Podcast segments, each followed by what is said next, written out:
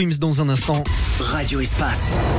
L'info vue de Lyon, 3 minutes avant tout le monde. Et l'actualité avec Amélie de Lorraine. Bonjour Amélie. Bonjour Lionel, bonjour à tous. La reprise normale de la circulation sur les lignes de tramway T3 et T4. La station de Gare Pardieu n'était plus desservie depuis le début de la matinée en raison d'une panne de signalisation. Tout est revenu dans l'ordre. Un entrepôt détruit par les flammes hier en fin d'après-midi près de Lyon. Un important dispositif a été déployé à Saint-Priest peu après 16 heures. 600 mètres carrés du bâtiment abritant du papier, du plastique ou encore des cartons ont été détruits par les flammes. Aucun blessé n'est à déplorer. On ignore pour le moment l'origine du sinistre. Un jeune blessé par une fusée d'artifice ce week-end. Les faits ont lieu dimanche lors de la fête des conscrits au nord de Lyon. Malgré l'interdiction prononcée par la mairie et l'interclasse, l'engin a été utilisé et a percuté l'un des deux jeunes en plein visage. Sérieusement brûlé, la victime âgée de 20 ans a été hospitalisée à Lyon.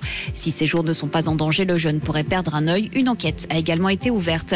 Et puis terminé le Hard Rock Café, place au Ninkasi Cordelier. L'établissement ouvre ses portes midi sur une superficie de 750 mètres carrés, une capacité d'accueil de 1000 personnes au maximum. Pour rappel, le Hard Rock Café avait été placé en redressement judiciaire en novembre dernier avant d'annoncer sa fermeture définitive au mois de janvier. Gabriel Attal de retour au Salon de l'Agriculture. Le Premier ministre s'est notamment dit favorable ce matin à la réouverture du chantier de l'assurance chômage. Il a également accusé les responsables du Rassemblement national d'être, je cite, les passagers clandestins de la crise agricole. Envoyer des troupes en Ukraine ne serait pas dans l'intérêt des Occidentaux. Réaction ce matin du Kremlin au propos d'Emmanuel Macron. Le président français a estimé pour la première fois hier que l'envoi de troupes ne pouvait pas être exclu.